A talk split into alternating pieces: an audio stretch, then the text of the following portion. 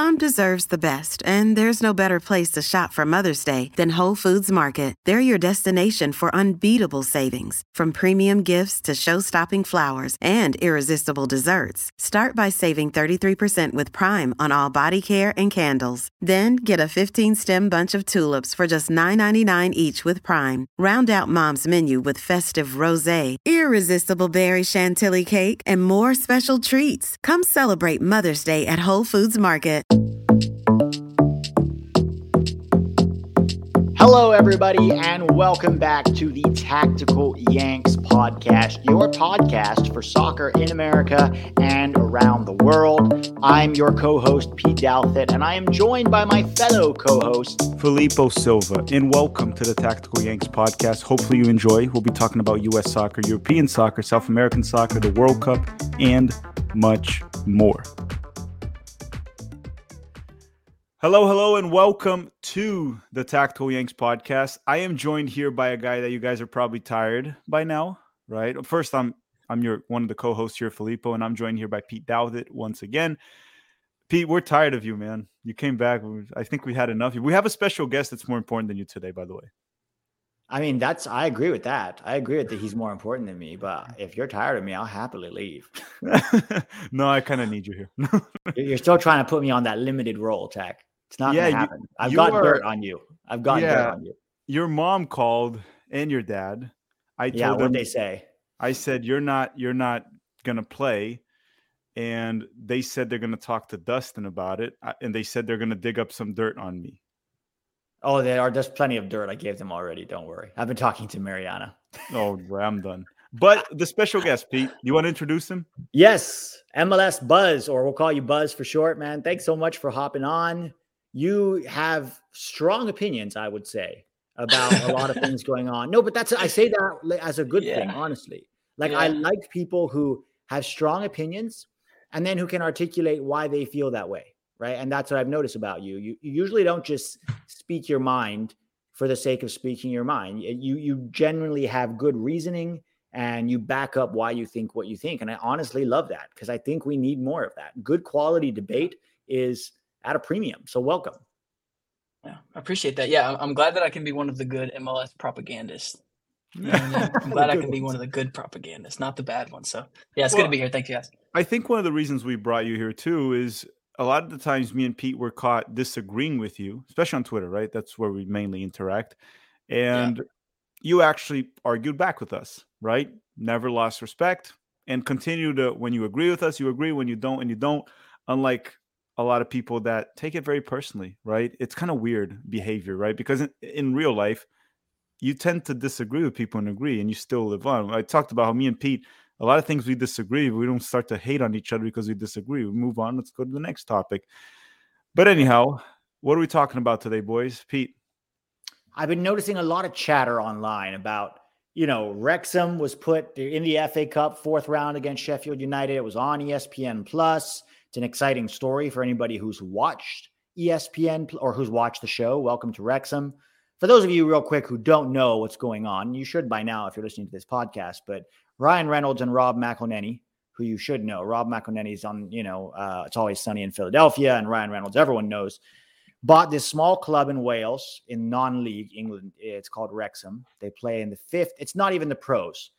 I guess it kind of is the pros because they are being paid to play, but it's the fifth division, what's called non-league.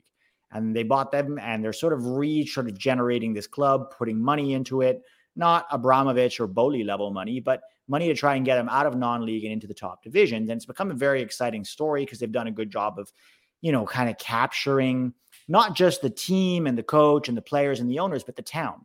It feels like it's the club that belongs to the town of Wrexham. And it's kind of caught the imagination of the general public, and it's been on ESPN, and a lot of Americans watch it and are rooting for them. And this has led to some pushback from MLS fans who are upset that people care more about a non-league club in England, it feels, than about MLS. So there's been a lot of debate back and forth about why that is.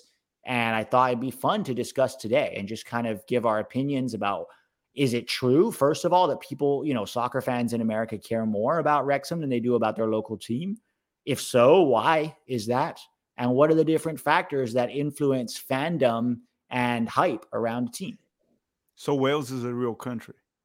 Wales is a real country. No, we can't confirm that. We can't spread misinformation. We can't. Allegedly, as Tack likes to say. Allegedly, Wales is, they have their own national team, but they're still part of Great Britain, sort of like Scotland. Okay, so maybe Wales is a real country. But yeah, I found that debate fascinating. I think maybe we can start with Buzz talking about it a little bit, his overall take, because we saw mainly it was a tweet. I think it was Eli from MLS. He even says it that it sounded petty. And he was right. He did sound petty, right? He was right. Yeah. He was like complaining about that, how people will rather support Wrexham instead of Major League Soccer. Where one thing I notice a lot with the MLS, either MLS fanboys or MLS media or the propagandists, whatever you want to call it, the one thing I notice from them that bothers me the most is every time something else is successful in U.S. soccer, instead of them trying to see, okay, what can we learn and improve MLS with that, they always blame the fans. It's never the product. It's always the consumer. They always blame the consumer. And sort of what you were saying, Pete, that's kind of like what they did again with this situation, right? It's like, why are they doing this? Like, yeah, exactly. Why are they doing it? And Buzz, why don't we start with you? Why? Yeah, I mean, why is this team popular? No one should care about them. There's clearly something to the story that people are interested in. Right? Like there's clearly something there and there's a hook. And I love MLS. I love watching MLS. There's a lot of things that hook me in about MLS and that has hooked me in for a long time. But what I don't think people understand is the fact that we're even having a conversation as to why are people interested in the soccer team in Wales? Like that's compared to where we were 10 to 15 years ago, that's an incredible place to be. Because previously, 10 to 15 years ago, the question was, how do we get people interested in soccer? Now it's, okay, how do we get people interested in our soccer league? Mm-hmm. And so the question of how you recruit Wrexham fans to becoming MLS fans is a lot easier than the question of how you get people who hate soccer to like MLS. So we're closer, like we're getting closer. And now you have this critical mass of soccer fans in this country, and it feels like there's an ostracizing of the people who it's like, hey, you don't have to convince these people to like soccer anymore. I mean, think about the beginnings of MLS. It was like, you know, geared towards soccer moms, right? Like it was extremely sanitized. And over the years, MLS has lost a lot of that, but it's still obviously not gone raw enough to attract the kind of crowd that's interested in the Wrexham sort of stuff.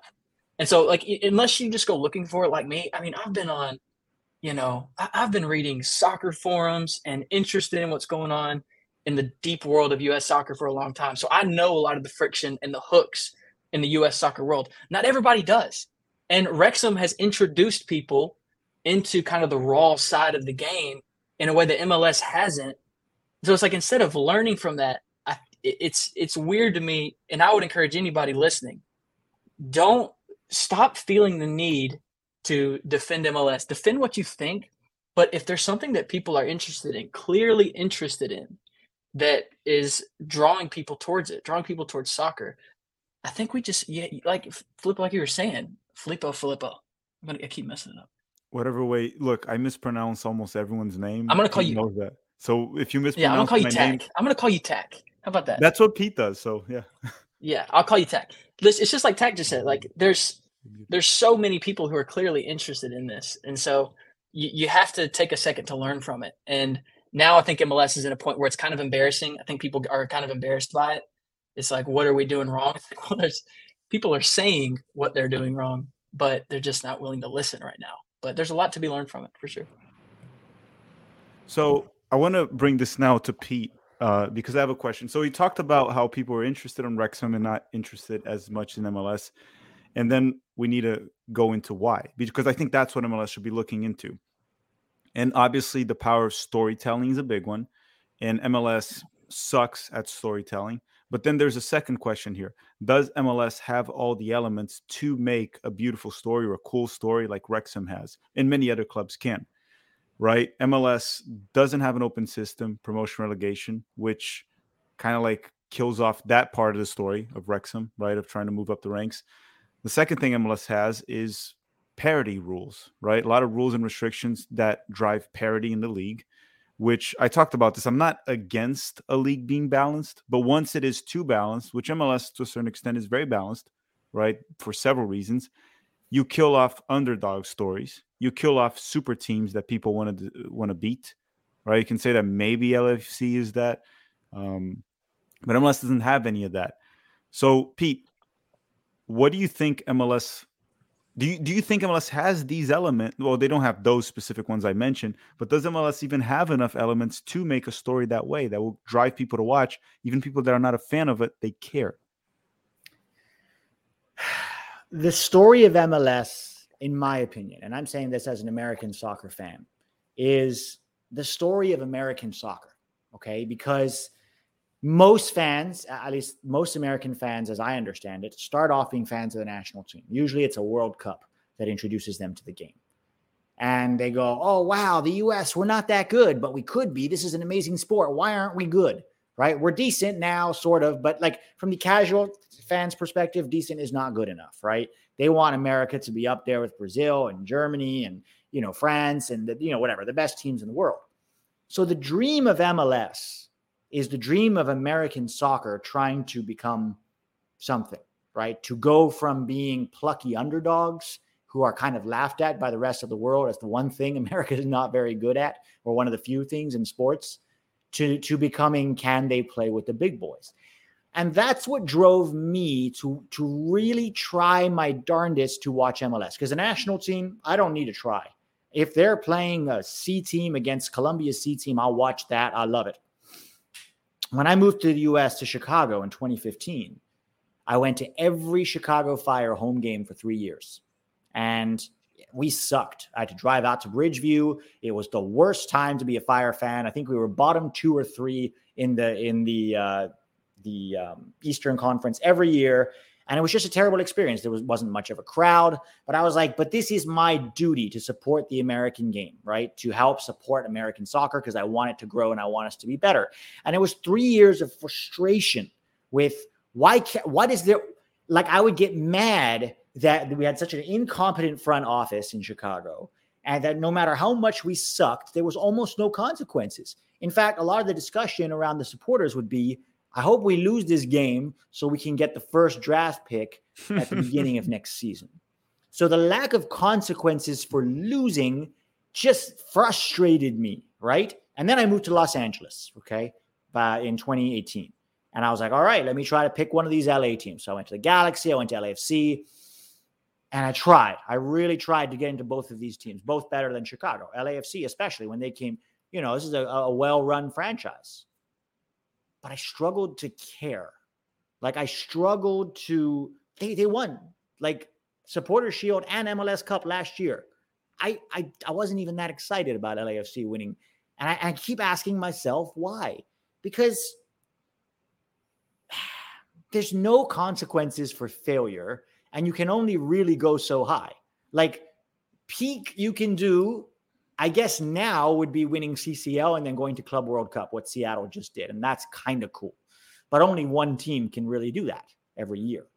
So if you look at the Wrexham story, it doesn't make sense without promotion and relegation, right? If you look at Wrexham, we bought this club, we're going to turn it around. What does that mean if there's no promotion relegation? We're going to be a good non-league team now. Like, it doesn't really make sense. There's a goal. There's a dream. There's something that they're reaching for in Wrexham. And then they do a very good job of capturing all of the emotions that are connected to that.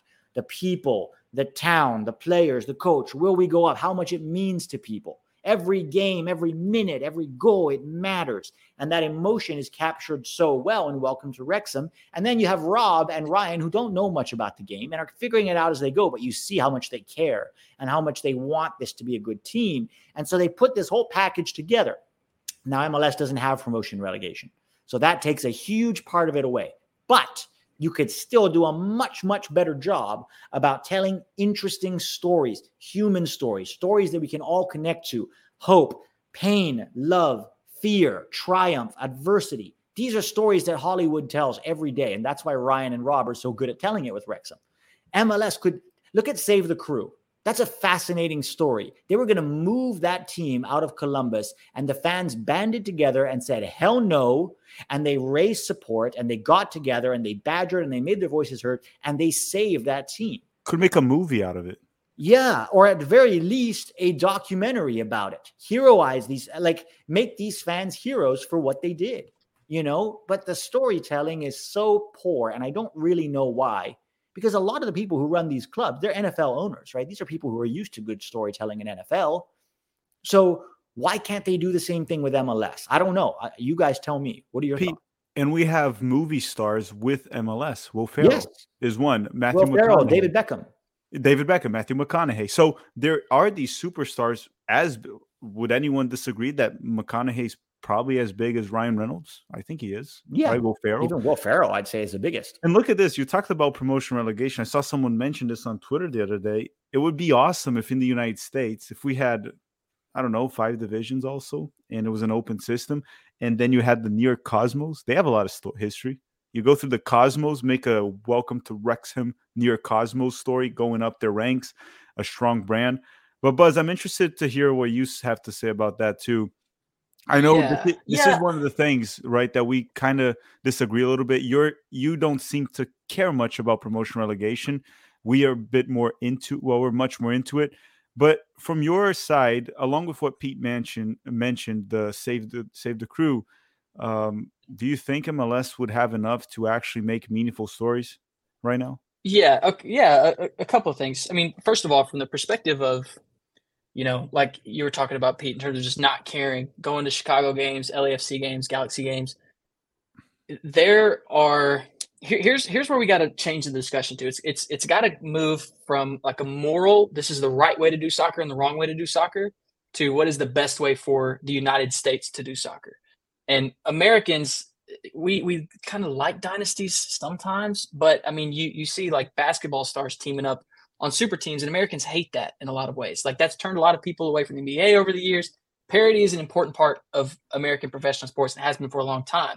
But at the expense of that comes a ton of mediocrity, like you were talking about, Pete. And in terms of, you know, LAFC and the Galaxy and the Chicago and comparing kind of, you know, those worlds to what you see at Wrexham, I mean, you're talking about Wrexham, a club that's 150 years of history. Like there's nothing that MLS can do. There's not. Even if they opened up the pyramid tomorrow, they wouldn't have that level of story, even if they tried. They can't get to that because of how much history there is in Wrexham. You're talking about, you know, the UK is a little bit bigger than the size of Alabama, and they have 300 professional soccer. I mean, how many are in the top 5 divisions? What is it, like 150 probably, somewhere in there? It's 120 to 150 in the top 5, 125. Yeah, so I mean, imagine if you took every 250 professional soccer teams and put them in the state of Alabama. Like obviously, in 100 years of history, microwave, you would start to see some real culture and real stories like that happen. We just can't do that overnight in American soccer. We didn't even have a MLS was on the ropes 15 years ago, barely existing, barely surviving.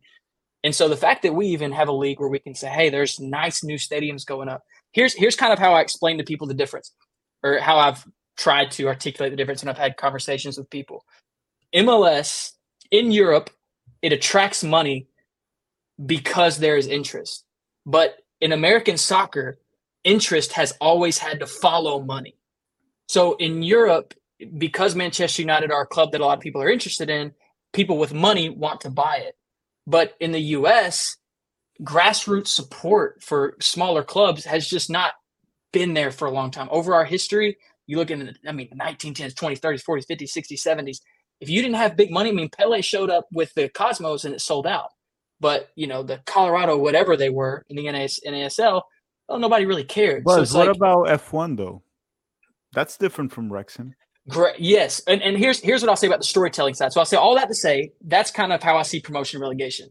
But in terms of storytelling, there is zero question. MLS absolutely sucks at storytelling, mostly because they will not talk about Save the Crew. You won't hear that happen. And especially like Tack, I know that you lived in Orlando, whatever.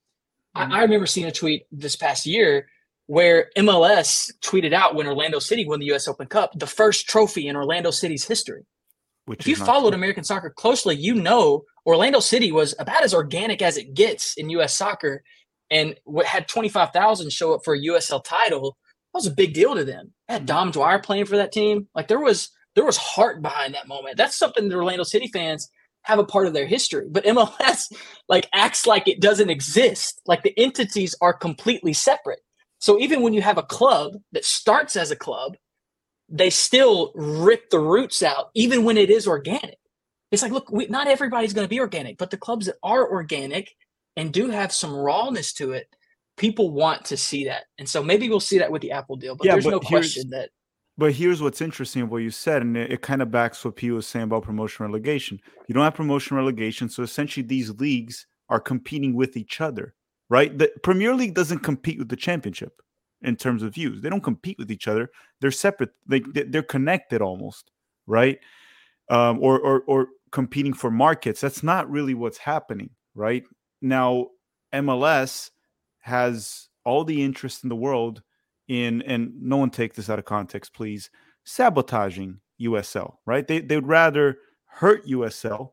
They can't let USL grow.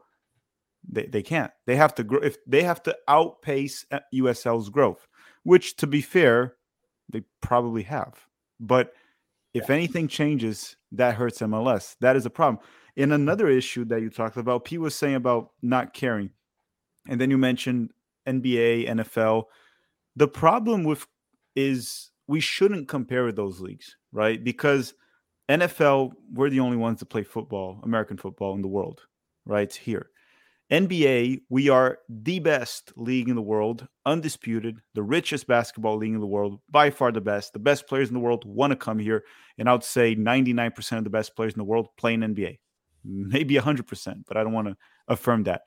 And in NBA, when you finish last, you get a draft pick of a player that can completely change your franchise. In MLS, if you finish last, you get a player that might be a backup in your franchise for the rest of his life. Might not be anything nowadays that we have MLS academies.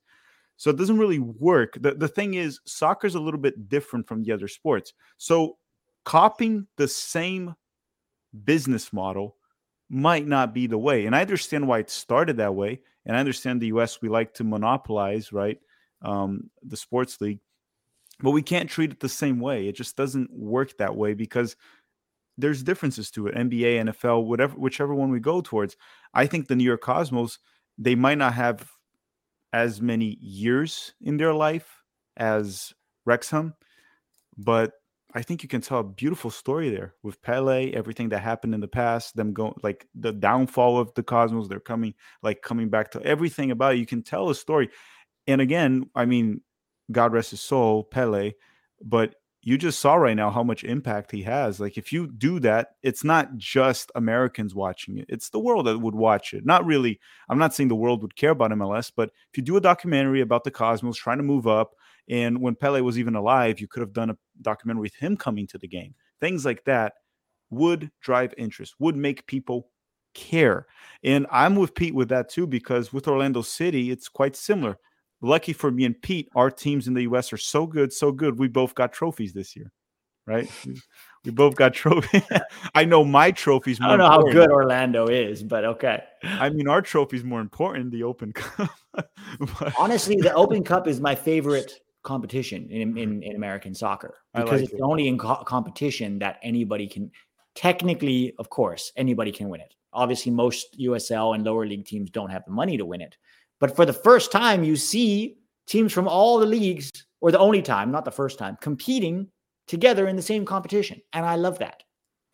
I struggle to care, Pete, just like you, though. I went to the game. I actually went to the Open Cup final. How could I miss it, right, here in Orlando? And, I mean, I was happy that we won. But I'm a big-time Palmeiras fan, right, in Brazil. And it is different to compare the culture there and here. It's crazy there, right? How much people are passionate for the sport. And Palmeiras loses a random game. I'm upset about it. They win a trophy. I'm truly feeling it. I feel it. I'm happy. I'm upset. The U.S. men's national team, they win. I'm pissed. They win. I'm pissed off. They lose. I'm pissed off. They win. I'm happy. Orlando won a trophy. And I was just like, when we beat Mexico in the final, the Gold Cup with that horrible team we had, I was buzzing. Remember, Pete, we were going crazy with that. Now Orlando wins a trophy, and I was just like, cool. Yeah. Cool. I mean, happy for it. And we're going to play the CCL, but. Yeah, but like you said, here's the thing, Tech. I think people don't – I think, you know, who's the guy who said you can change your girlfriends, but you can't change your football club? Who's the one who said that? I mean, every Brazilian. I don't think you can have a second first love. Like, everybody has their one first club that they have, that they fell in love with when they were younger. And I think you're kind of locked into that. But in my experience, I've seen a ton of young people who have that connection with their MLS team that you're talking about with Palmeiras, where the little games do matter. That's why you see all of these young clubs with a lot of young people who are in college just getting into the sport. You know, I have friends who live in Nashville who absolutely love Nashville SC. I mean, they're a part of the club every single day. I mean, they see it as their club. They've been with it since 2014, 2013, 2012 when it was in PSL, I believe. And they kind of saw it go up to USL and then up to MLS. They have that heart. It exists. Those stories exist. Like I've said, those people, there are people who were at that Orlando City game who, you know, to you, it might not have been a big deal, but to them, for people who were there at the first USL games at the Citrus Bowl, isn't that what it was? For those people who were there at the old stadium, that had something to it. But again, it's not going to be the same level as Wrexham. My granddad watched this team and, you know, has the logo of the club. But people in the U.S. didn't have their granddads watching Wrexham. Right? They just cared because they cared here. What I'm saying with Orlando, for example, I coach here in Orlando, right? And my company has over 300 kids registered. So it's not a lot. There's more people here in Orlando. And I have told this to Pete way too many times. Most of the kids don't know Orlando City exists. Believe it or not, these are kids that are playing soccer. Yeah. Not all of them, but like the Brazilian kids I have, they know because Brazilian dads will take their kids to the game. So they know, they don't care. Like I probably now that we don't have Kaká and Nani and we have some good players, but they're not superstars. I think most of the kids can't name a player in the roster, right? That is crazy. It is crazy. Yeah. So I think, like you said, MLS struggles with storytelling. They struggle with making people care. I don't know how much they can change it. And F1 is a great example. F1 doesn't, I know they have history in the past, right? You go back to the 90s and before that, Nelson Piquet, Ayrton Senna, Michael Schumacher, they have history there, but that's not quite what they did with their content, the Drive to Survive on Netflix, right? So MLS could do something to do that, but let's just wrap up this section with one question. I actually want to give this to Pete before Buzz responds. Pete, why are, and this wasn't Buzz and not all MLS fans, why were some MLS fans pissed off with the success of Wrexham? I mean, everybody's got their own reasons. Here's what I think are the two primary reasons. Number one, insecurity. I think that a lot of people who follow MLS and who see its growth, like it has made progress, especially over the last, 5 to 7 years. MLS has made a lot of progress in terms of the new clubs, in terms of stadium, in terms of, you know, player development. There's been a lot of progress in MLS. And so they see that. And then they understandably feel inferior to the best leagues in the world, which MLS is. And then they kind of understand, okay, you support Chelsea. Of course, that's a very good team. But now you're supporting a non-league team, Wrexham, and I can't get you to come to a, you know, Red Bulls game. And there's a little bit of insecurity there, right? And then the other side of that is I've heard people say it's your duty. If you're an American and you love soccer, it is your duty to support MLS. And I think that is like one of the most beta things I've ever heard. Like it's America. We're a capitalist country. It is not the responsibility of the producer of a product to make that product successful. I mean, It is the responsibility of the producer of a product to make that product successful. If that product fails or is subpar or not enough people care about it, or people care about a different product that you as the producer think is subpar, that's not on the fans or the consumer. And I hate talking about football as a producer-consumer thing because it makes it feel so plastic, but I'm just using the analogy. Mm-hmm. That's on you. And the question that MLS, and even to a degree MLS fans, instead of hating on people who like Wrexham and saying, you're just a Euro snob or whatever, ask why. Why do they care? Because when you can understand why, what makes somebody's heart and emotions care about something, then you can try to bring that into your product. Because if you don't, you will always struggle to get those people to care. So I think those are the two primary reasons. I think a sense of insecurity is one reason why they get mad. And I think the other one is a sense of duty, which is a good thing. That's what I had, honestly. I watched Chicago Fire games because I felt a sense of duty to support American soccer because I wanted American soccer to grow. It just got to a tipping point where I was like, I can't care this much when nobody running the club seems to care, right? When people in charge don't seem to care, my caring, even with the USMNT sometimes, I put so much love and passion and emotion and time and energy and effort into it. And then I watch US soccer run their thing. And I'm like, ha, why do you not care as much as me? Or at least not seem to care. Or maybe you care, but you're so ridiculously incompetent, you know, because I can't believe anybody would care that much, would be that incompetent. So I think those are the two reasons. Does that answer your question? Maybe not. Maybe I just went on my own rant, but I mean, no, those were two reasons that you've given. And yeah, I think mostly what you said, it's more of like insecurity, jealousy. I think that was the word you're trying to use a little bit. Yeah. Of like, how can this club that is clearly worse than MLS teams draw attention? Because they also, a lot of the MLS fans also hear lots like people saying, I don't watch MLS because it's just crap. And right. Then all of a sudden, you see a team that's actually crap, right? Yes. Actually crap. It's like, and then you guys care about this team, which goes back to that argument that in terms of quality, MLS has already enough to drive views. The main problem is not quality, right? There are leagues in the world that are worse and get views locally. They're domestic leagues.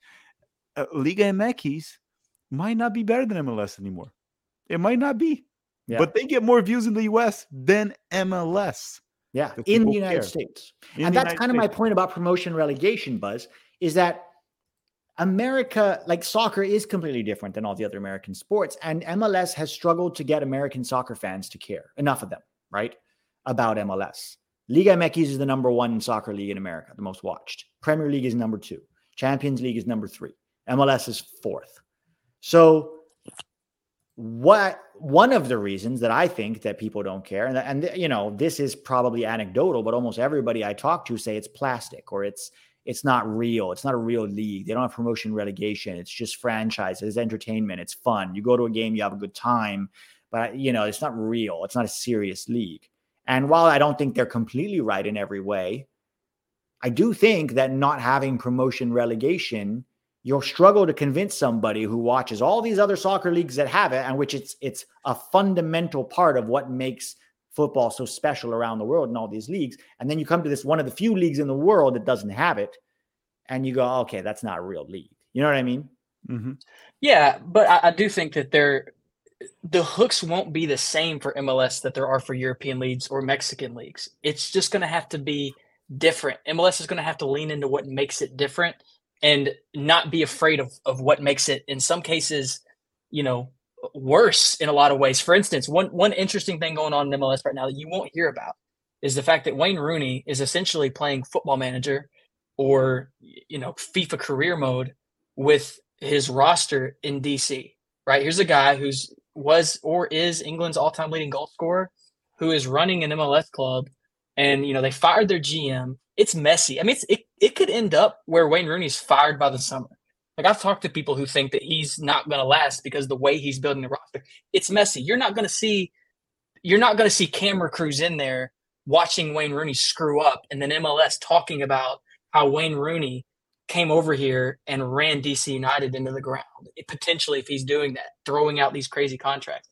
When there is messy stuff happening, or even the Galaxy, right? Galaxy fans, you know, going up against their club and say, hey, look, we're not going to show up to games. Stuff like that, where it's like, it's real and raw to a lot of people, but the stories are being kept in the dark. So until those stories are given a fair shot and they're actually, they're being told, it's hard to know if they'll work. Because I think every league needs quality, you need history, and you need your stories to be told well. MLS doesn't really have much history. We're getting better at quality, and the storytelling is bottom tier. And so we don't have. I think we've passed Liga MX in quality, to be honest. But of course, I'm MLS Buzz, so of course I'd say that. But I think we've passed Liga MX in quality. We have nowhere near the history and nowhere near the storytelling.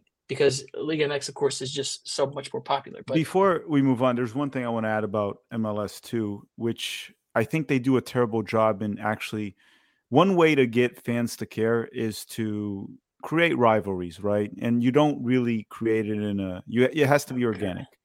One way to create rivalries is, one, the United States is a very big country in terms of land, right? You can't compare it to the European countries. The European countries, some of them are the size of some of our states, right? But Brazil is also a big country. In Brazil, the way rivalries are created, because most of the Brazilian rivalries are just because of the state. They play each other too much. There's like state tournaments, local tournaments. And then the only big rivalries you have outside of that are the teams that win a lot of trophies, like Palmeiras and Flamengo is sort of a rivalry now, but mainly are the ones within the state. I think MLS should change the structure of the league. They should have the first like 2 or 3 months of the season, maybe have regional tournaments. Let those teams beat each other up every year. Have something like that. Create rivalries, actual rivalries, right? Not this Orlando-Atlanta rivalry. No one really buys into it as much as they try to pretend it is. I was in an Orlando City. Yeah. What? You don't hate Atlanta United? They aren't. I don't care about them at all. Yeah. Pete, I'll tell you. Look, let me tell a story here, and I don't even know if the guys from Orlando City that I worked will be pissed off about this. But we were in a soccer school there. And the soccer school, obviously, parents have to register their kids. One of this kid came to train with an Atlanta United jersey, to which I went to one of the guys in charge, and I said, look, I don't care too much, but as far as I'm concerned, these are our rivals, and I would love to have the kid here, but it kind of doesn't make sense to let him practice with this. He has to go change his T-shirt, to which they said, let him play. So there's a kid in an Orlando City soccer school training with an Atlanta United jersey. For me, any MLS jersey should not be allowed besides Orlando City, in my opinion. No, any other club. It should be Orlando City. We're Orlando City. And then, nevertheless, the alleged rival, right? So that's how much they take it seriously, right? I'll tell you another story. My sister used to swim at Flamengo, and they're like swimming academy or whatever you want to call it. And I used to go there to play pickup soccer. And I usually would always go with a neutral jersey because I don't want to get beat up. But one day I decided to go with a France jersey because I was like, I mean, who would care, right? It's a club, France. Like, what? They did not allow me in the club. I wasn't allowed in there with a France jersey. Is that too extreme? Maybe. But I'm just showing how much they care here. They don't care, right? The rival, and they didn't care. So you need to create actual rivalries. Almost, I wouldn't say hatred, but when you lose to Atlanta here in Orlando, you have to be legitimately pissed off, everyone. That doesn't really happen. Do local tournaments and partner with USL.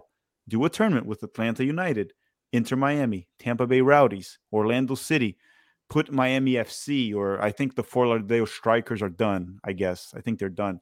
But make tournaments with that. Create local rivalries. People will start to care. And then have the MLS season a bit shorter with all the teams because the United States is so big. They don't do that. It's a weird system. They don't want to risk promoting USL.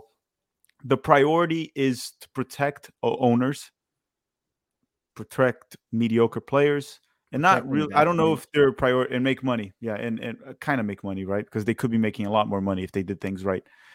Guys, look, because we're at 37 minutes, let me run a quick word from our sponsor, and we'll continue maybe this topic a bit more. I'll let Pete actually pick the next topic, or the Club World Cup if he wants to go through. But thank you, DraftKings, once again for sponsoring this podcast. NBA fans, it's time that the hoops action on the palm of your hand with DraftKings Sportsbook, an official sports betting partner of the NBA. This week, new customers can bet $5 and win $200 in free bets instantly. So download now, sign up with the code TBPN. That is TBPN. New customers can bet $5 on the NBA and get $200 in free bets instantly, only at DraftKings Sportsbook, an official sports betting partner of the NBA, and only with the code TBPN. So once again, thank you, DraftKings, for sponsoring the podcast. And hey, play with responsibility. Okay, Pete, do we expand on this, or I think we're done with MLS? We want to talk a little bit about the Club World Cup that has an MLS club. Yeah, let's talk about that, because I feel like for the first time, not the first time, we have obviously CCL, which we go up against Mexico. But I guess for the first time, an MLS team gets to play a non-North American team in an actual competition. This is not a summer friendly to make money. This is not a showcase. This is not a marketing exercise. This is the FIFA Club World Cup. And that's why we wanted to win CCL, right? Both because regional dominance over Mexico is important to American fans and it's important to MLS. Honestly, talking about rivalries, the rivalries between Liga MX and MLS is a way more intense and bigger rivalry than between any MLS clubs. So we did that finally. We Seattle, good for them, won MLS Cup. I mean, won Champions League. And now they're going to face, personally, I think it's going to be Al Ahly, unless Wellington Phoenix can pull off a win. And for the first time ever, we'll get to see what we look like, a representative of our league looks like against, you know, a non-North American team. And I think it's going to be very hard to draw too many conclusions off of one game, right? Because it's one team out of 30 in one game. But if they win, it'll be something. They'll get to play Real Madrid. Yeah. You know what I mean? Mm-hmm. Yeah, I think one win, I think this one game, you could draw more from it than 40 summer friendlies. Because like you said, this is real competition, and this is a measuring stick.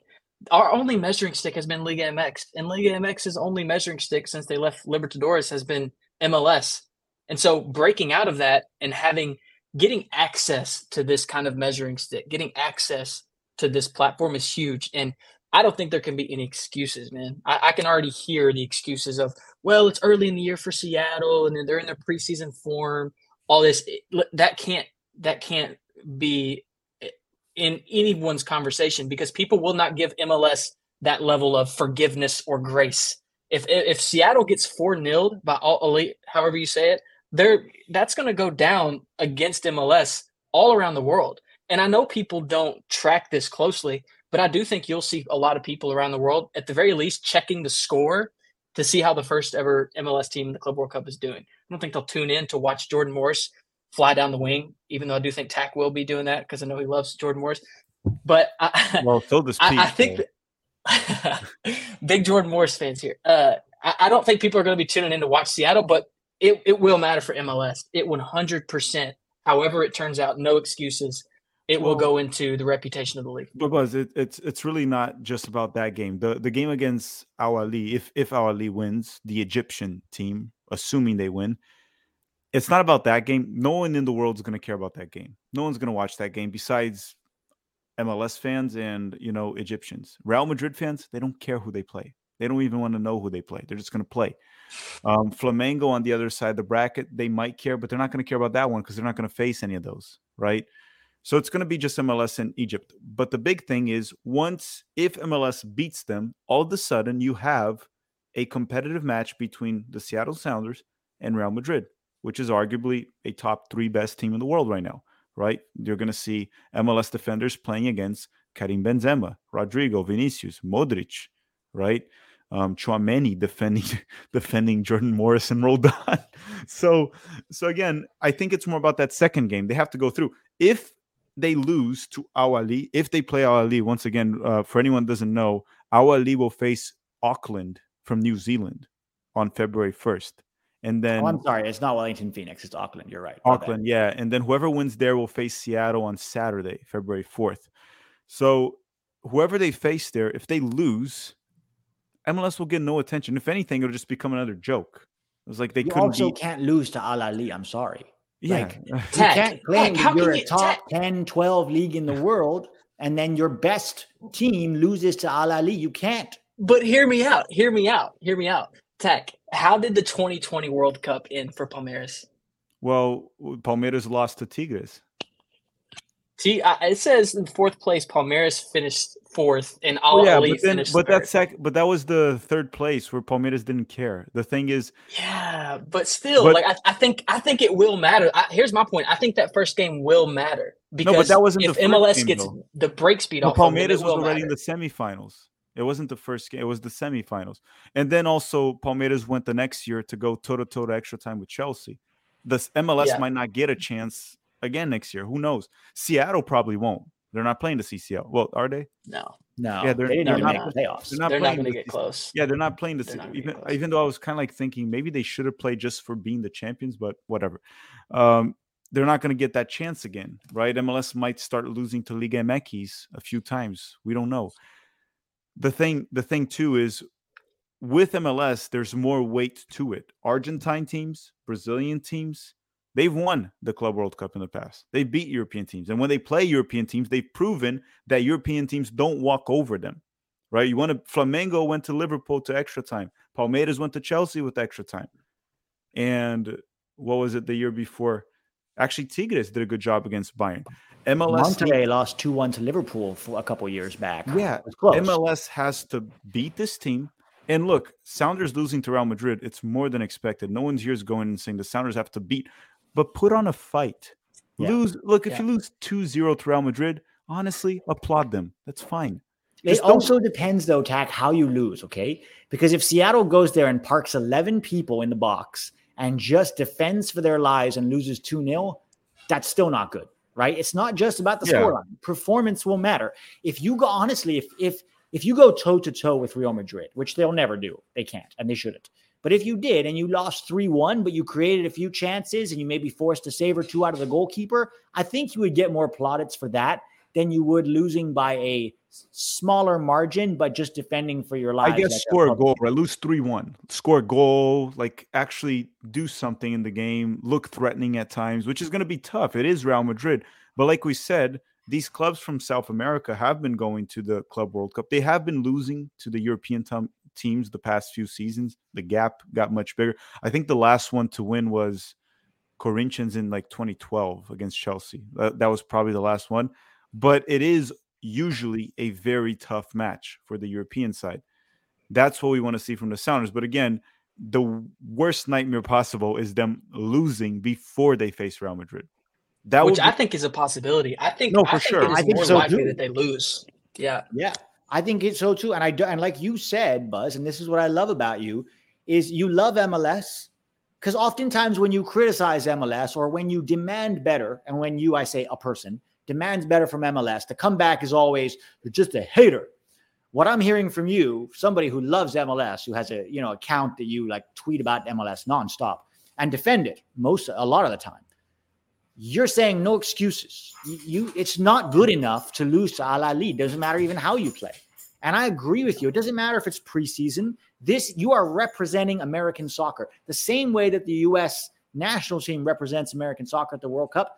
Outside of Portland, every MLS fan wants Seattle to win this, right? Because this represents us. This represents our league and our reputation. It is another sort of chalk mark on the wall. It's another representation of where American soccer is at.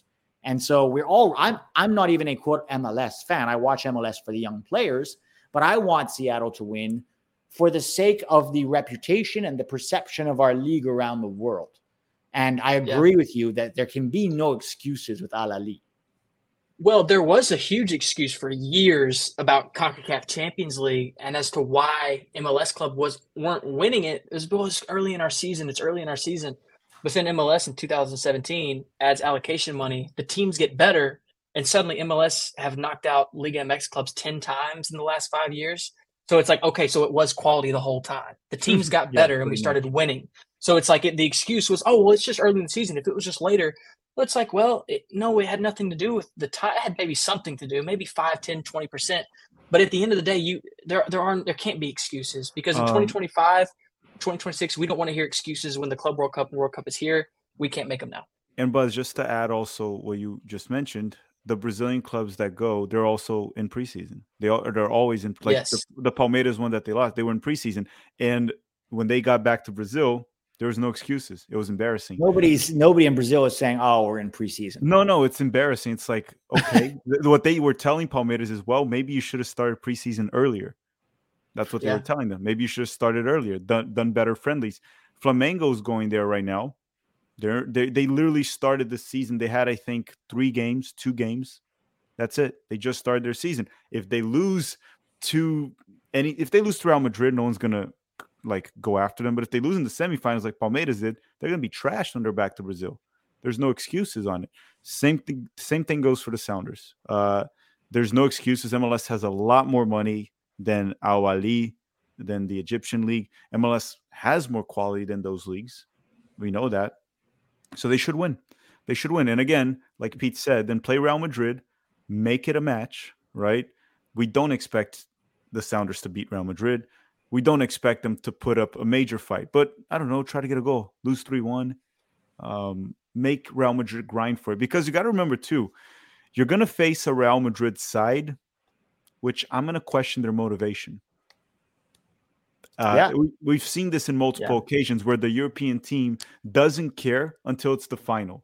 They go to the Club World Cup because they go play the semifinalists and like, okay, when we face the finalists, it'll be River Plate, Boca, Flamengo, Palmeiras. The Brazilian clubs will put up a little bit more effort because that'll be tough. Before that, so it's sloppy, right?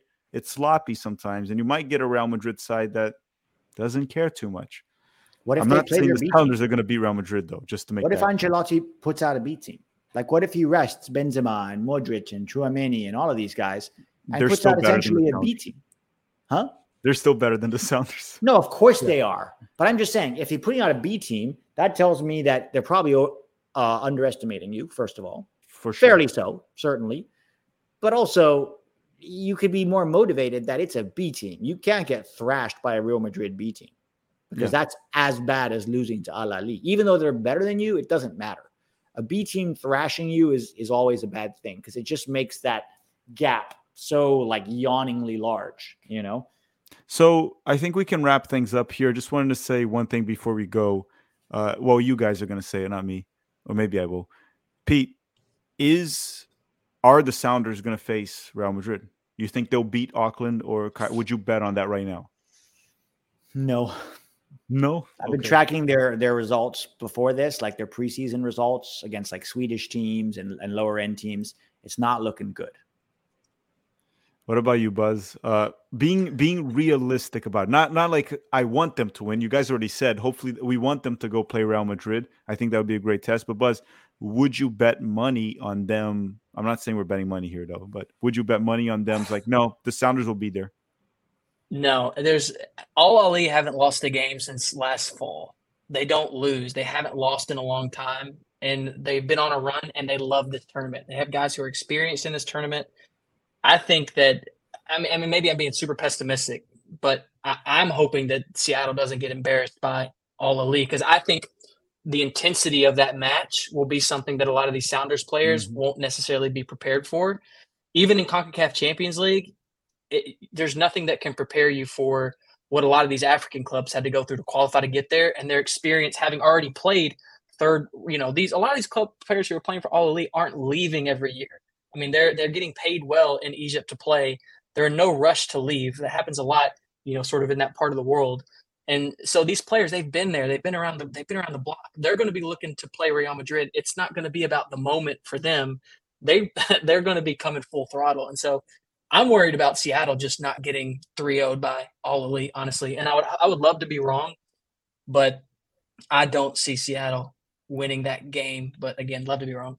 I like that you brought that up real quick because I talked about how Real Madrid might not care, but all other teams in the Club World Cup, every single one of them, they care a lot. They care a lot. This is special for them. So as Real Madrid might not care, if they play Al Ahly, the Sounders, they're going to care a lot and they're going to cost trouble.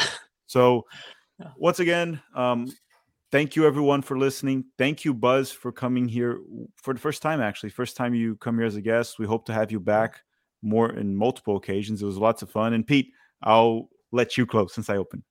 Yeah. Guys, there's a ton more that, the MLS has to do in terms of storytelling, in terms of getting people to care. They've made progress. Not so much in the storytelling department. They've made progress in terms of quality, in terms of development, and in terms of infrastructure. And I just hope that with this Apple deal, MLS can, it does sound like Apple is asking for more. They're asking for more storytelling, right? This is Apple. It's told the story of Ted Lasso. They know how to tell stories, right? They have a whole channel dedicated to storytelling. So hopefully that'll push MLS to be better in that department. Let us know your thoughts, guys. Don't forget to smash that like button. Well, it's not a like button. Rate us. We're not on YouTube this time. Rate us, whatever platform you're on, and give us a review if you're on Apple Podcasts or iTunes. Also, go follow MLS Buzz on Twitter. Can you just give them your handle? Yeah, at MLS_Buzz, but don't follow me. I have enough followers and enough people DMing me hateful things. So don't follow him. Follow Tack and go hate. Yes, send all of your hate mail to Tack and 11 Yanks on Twitter, please. No, I'll actually pass it to 11 Yanks. I'll pass. We get plenty of hate. Trust me, we are not obscured from the hate department. Believe it. No, and before we leave, so no one just calls us MLS haters here. MLS is back here in February. Okay, so if you like MLS, get pumped. If you never watched MLS, what I'll say is maybe give it a try. Okay, try it again. Because a lot of people also tried MLS like 5 years ago.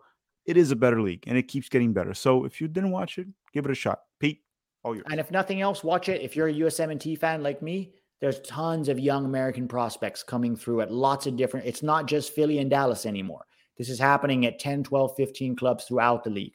So for no other reason, if you're a USMNT fan, watch it for that. Watch it for the young American prospects coming soon, coming through the ranks. Guys, have a great week. Thanks again, Buzz. Thanks, Tack. We'll talk to you all soon.